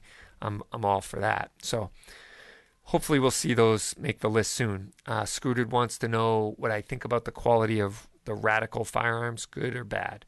I think they're they're good. Um, I have very limited experience with them. I haven't put thousands of rounds down range with them, but I know that they are a very popular gun, especially in the last couple of years in free states. Uh, people have been buying them like crazy, and um, I think that they're you know a very adequate gun for the money. Uh, so I wouldn't hesitate to get one if you had a chance to. So, uh, and Bob is very happy we're selling Blackout Coffee. So I agree, and so are we. Uh, Alan wants to know if we have any mass compliant rifles in stock. And I'm not sure what he means. Does he mean pre ban mass compliant or just mass compliant? Because we have hundreds of mass compliant rifles for sale. Um, we have, you know, bolt action, semi automatic. We have 22s. We have lever actions. We, you know, what's a lever action that I can't believe hasn't sold is that Chiappa 44 Magnum.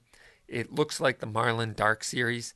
It's all blacked out. It has the paracord on the large loop, and it's a takedown, but it's the short 16 inch barrel takedown rifle. It's Nice. 40, 44 mag. Thing is sweet. I got to do a little video of that gun, and I'm I thought that thing would jump off the shelves.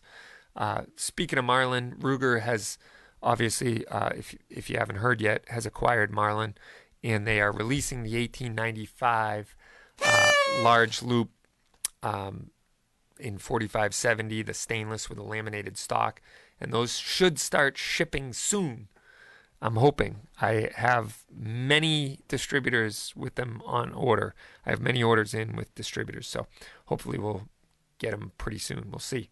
But as far as getting back to the question about mass compliant rifles, I have some great alternatives to AR 15s or the guns that Maura Healey did ban on 7 2016. The day that will live in infamy is the way I look at it. Interrupted my golf game with my dad on 7 2016.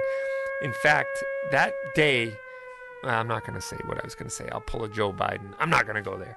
I was about to say something stupid, so I'm glad I caught myself. But anyway, that day disrupted my golf game and, you know, changed the trajectory of our business for a long time. Because at the time, I would say 50% of our business was what we call black rifles, you know, like black guns, like AR 15s or AK 47s, et cetera, et cetera. So we had to kind of retool our business plan going forward.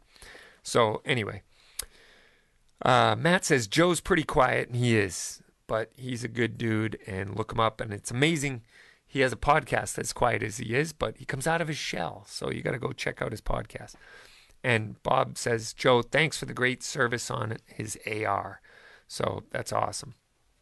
Um, oh, I think Matt was referring to his microphone, not his personality. Sorry about that. I'm a little slow on the uptake. Uh, Tommy Gunn was saying his first date with his wife was with a 357 mag. 30 years later, there's still still a thing. And the, fam- the family that shoots together stays together, right?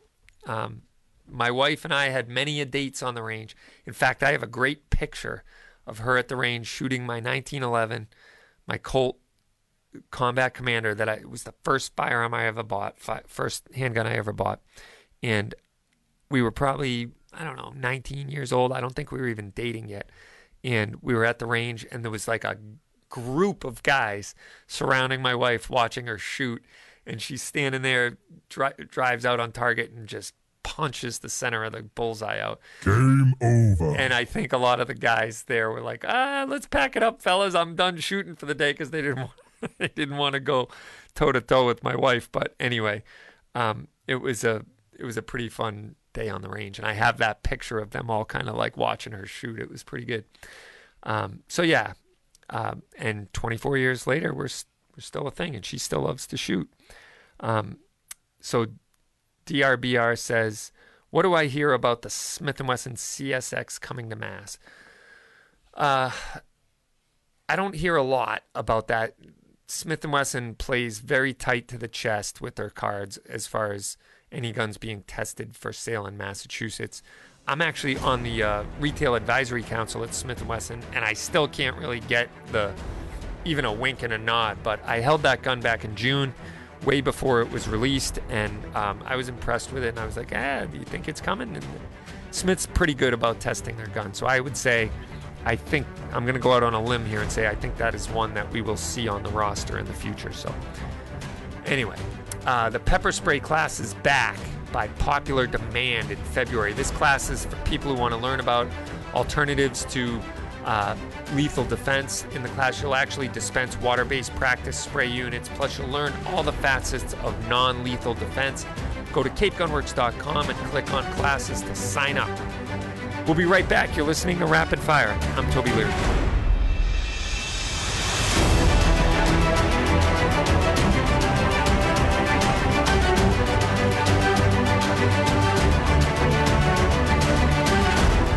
You're looking for legal protection, text CGWMA to 281 603 0066.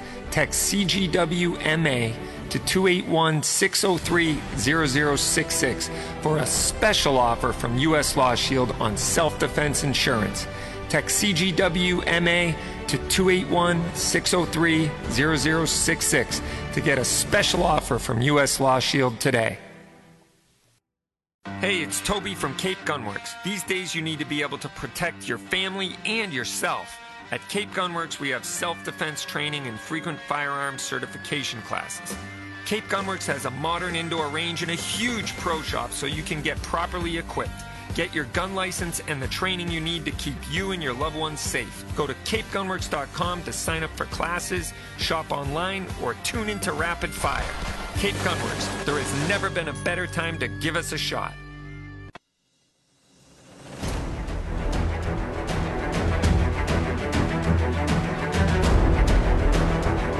Welcome back to Rapid Fire. I'm your host, Toby Leary, please join us every week. The only show that around on radio that talks about all things guns, freedom, Second Amendment, and self-defense. And we were going to get right back to your questions because this hour is flying by. So, anyway, um, Bobby thinks I should get that Daewoo, and I don't know which Daewoo he means, but uh, it's a cool. Daewoos are very cool guns and uh, the pre-bands, and I remember them when they uh, when I used to be at the gun shows and see them and be like, "Yeah, this gun's cool. I'm not quite gonna buy something from Korea yet, but I really like them now, and I wish I had." So there you have it. Um, Alan's saying he was interested in pre-bans. Okay, so pre-ban rifles right now, what I have is I got a really rare Steyr Maadi AK-47, which is if you're really a AK geek, um, it is the gun that was used in Red Dawn. It was the first AK-47 ever imported into the United States. It was also uh, a very expensive gun in the early 80s. This gun was 1200 bucks, which is pretty amazing if you think about it. That's probably equivalent to three or three thousand bucks. You know, a gun for three thousand bucks today. It was like the FN Scar of its day. Then Norinco started importing and selling guns for four or five hundred bucks, or three to four hundred bucks. The AK-47s. So all of a sudden, dealers had a problem. They had these expensive Egyptian Maadi, you know, these Steyr Maadi uh, AK-47s that are basically a Russian AK because the Russians set up the Egyptians with AK tooling and methodology and trained them how to build these guns and, you know, set them on their way. And then they started to import to America. But anyway, they are a very high quality AK 47 and they are like hen's teeth or, uh, you know, as one of the earlier chatters said, like unicorn farts. They are few and far between because only I think 1,200 of them or 1,500 of them in total ever got imported into America. So it's a really, really rare gun. What's that? Yeah, we have one out there in the case. So it's one of the rarest of AKs. And, you know, I used to say the Polytech was the holy grail of AKs and the Polytech legend, et cetera, et cetera. But no, I've had several Polytechs rolled through the shop. This is the one and only uh, Steyr Maadi that has ever come through the shop. And it's funny because people who don't know what they're looking at, including myself, I'm not like throwing stones here. When you look at it, you see the the finish on it, and you go, "Ah, oh, somebody painted that thing. Well, who would do that?" Nope, that's the original finish. It looks like someone took a Krylon can of black glossy grill paint and sprayed it down, but that's how it was. Even the nuance of the grip. Uh, Mark Peterson was in today, uh, and he's like our gun guru, and he is the AK guru. And he goes, You know how you can tell the difference between an East German AK 47 grip and a Steyr Maadi grip? They're both brown polymer grips. And I'm like, uh, I give up. and he said, The East Germans have, you know, like lines in the front of the grip, and that's the only difference. I'm like, okay, fair enough. I believe you. But anyway, I have this really rare AK 47. We also have four pre-ban AR 15s inbound. They're already in the mail. The last time I talked about this, I had six of them sold out in one day. So I have four coming in. Uh, they are true pre-bans. I'm not quite sure what brand they are. Actually, I have five coming in. One is uh, Eagle Arms. I know I have that one coming in. And uh, so, anyway, uh, those are inbound and looking forward to getting them. And uh, so, yeah, come check them out when they come in. If you want to take a private lesson, get a one on one instruction tailored to you. We have lessons for pistol, rifle, and shotgun.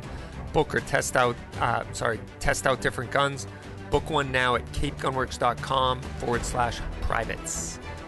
And we will be right back. This is Rapid Fire.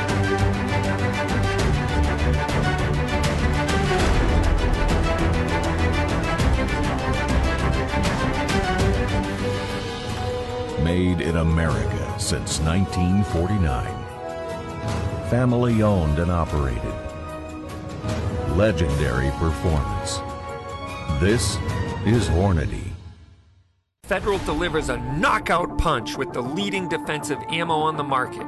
Federal Punch hollow points are accurate and reliable in all defensive situations. When you need reliability designed to provide a balanced mix of effective penetration and expansion, you need Punch defensive ammunition from Federal, the leader in nickel plated brass ammo with a sealed primer to deliver reliable feeding and ignition. Get Federal Punch defensive hollow point ammunition here at Cape Gunworks. Snap Safe, featuring a pry resistant 3 16 inch solid steel door, 2300 degree Fahrenheit 1 hour fire shield protection, and a lifetime warranty. Snap Safe, a modular safe with welded safe security.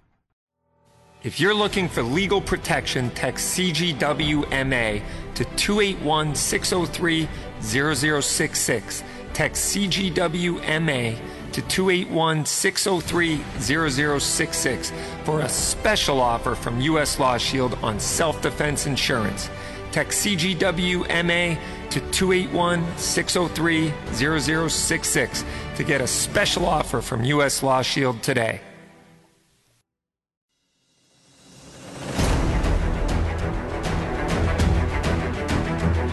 All right, welcome back to Rapid Fire.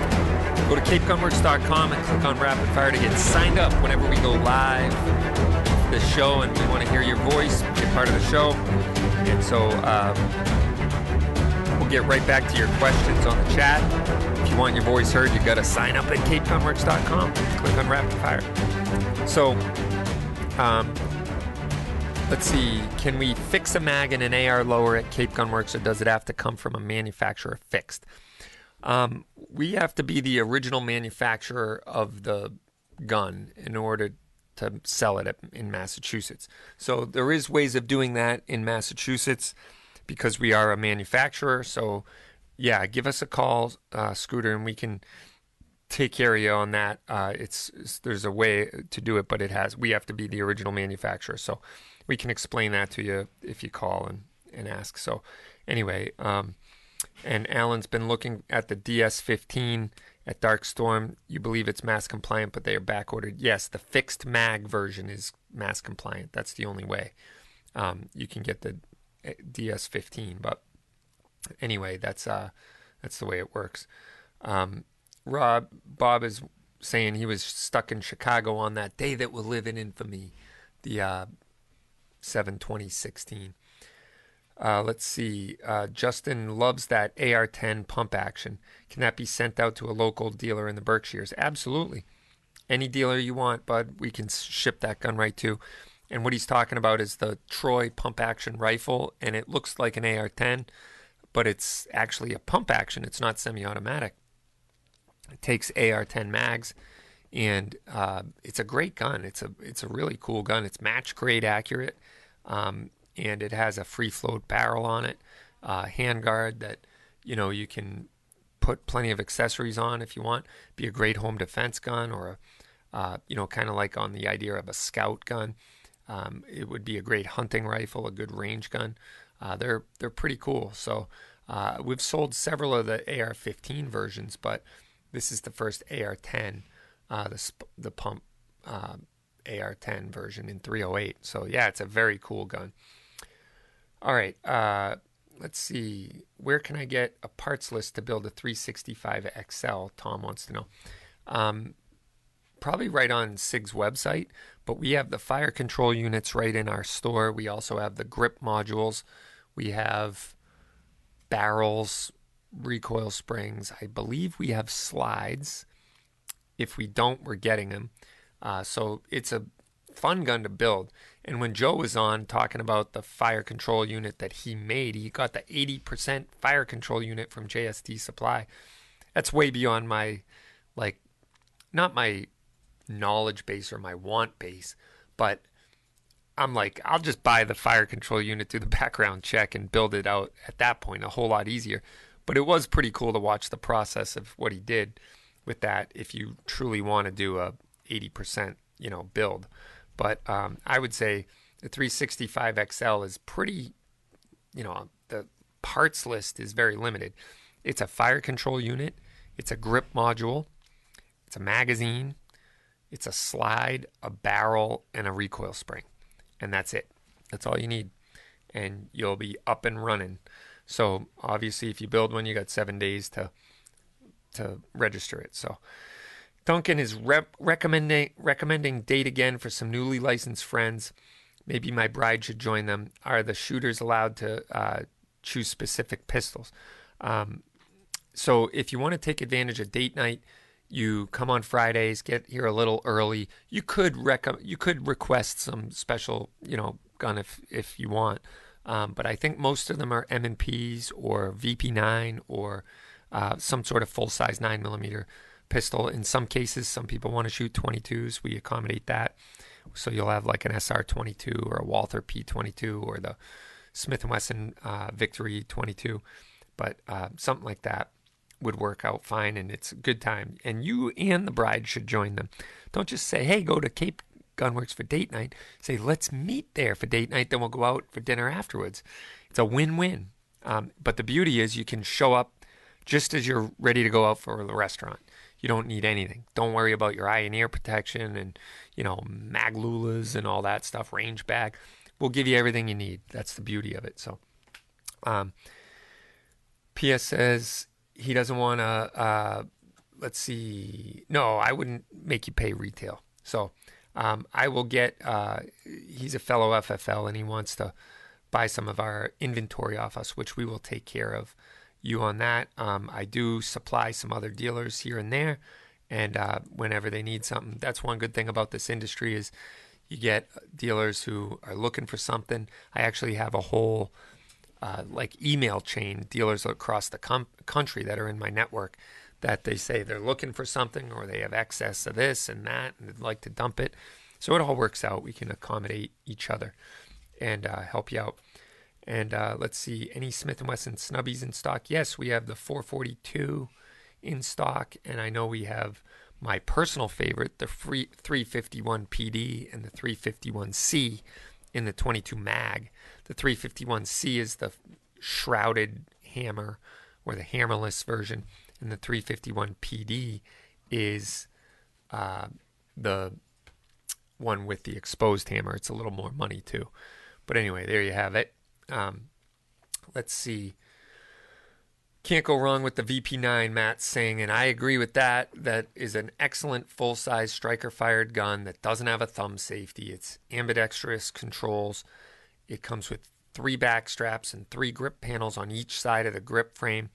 Uh, you can get it with standard sights, which are phosphorescent that will glow in the dark, and lo- as long as there's a light source to illuminate them first. Or you can get them with night sights and three magazines. That's called the LE version. And right now we have like I probably one flat dark earth version in stock. Um, we have a bunch inbound though, so stay tuned. We haven't had VP9s regularly here forever, and so I'm I'm really excited that we got some coming coming in. Um, we also have, I think, a couple HK45 and 45 compacts. We got uh, couple more of the USC rifles, which are awesome. So anyway, um, yeah, you can't go wrong with it. So Chris is saying it's going to be a tough decision on what to use some Kiss gift cards on when I come in. And uh, the Taurus GX4 is not available in Massachusetts yet, Aaron, unfortunately. And that is a gun I was just talking about um, a little while ago. I would love to see that gun added to the uh, mass approved weapons roster, or I'd like to see the mass approved weapons roster go bye bye. Hopefully, the lawsuit with Firearms Policy Coalition will uh, you know, come to fruition soon. And I'd love to see that. So, yes, the 22 mag snubby is excellent, and a friend is looking for one and get her in touch with me. Uh, that's awesome. Yeah, and I one of the big benefits of the 22 mag snubby over the 38 is the fact that you get two extra rounds. And after analyzing like last 20 or 30 years of data from emergency room physicians and what actually stops a gunfight. You look at the FBI statistics. Um, it's multiple shot strings of fire to the high center chest is what is the most likely thing that is going to end a shooting event should you find yourself in one. So having a few extra rounds helps. Being able to manage recoil helps. So you can get those rounds on target and you know in as quick an efficient manner as possible. So anyway, the show is ending here, guys, but Remember, it's always online at capegunworks.com slash rapid fire. Keep up the good fight, support your local community, be an advocate, be a, respon- a face of responsible gun ownership in your community. Together as Americans, we can overcome anything. Um, Toby Leary, so God bless, but stick around if you're listening online for the gun competition coming up. Toby Takes on the World Part 2. we'll see you next week. God bless.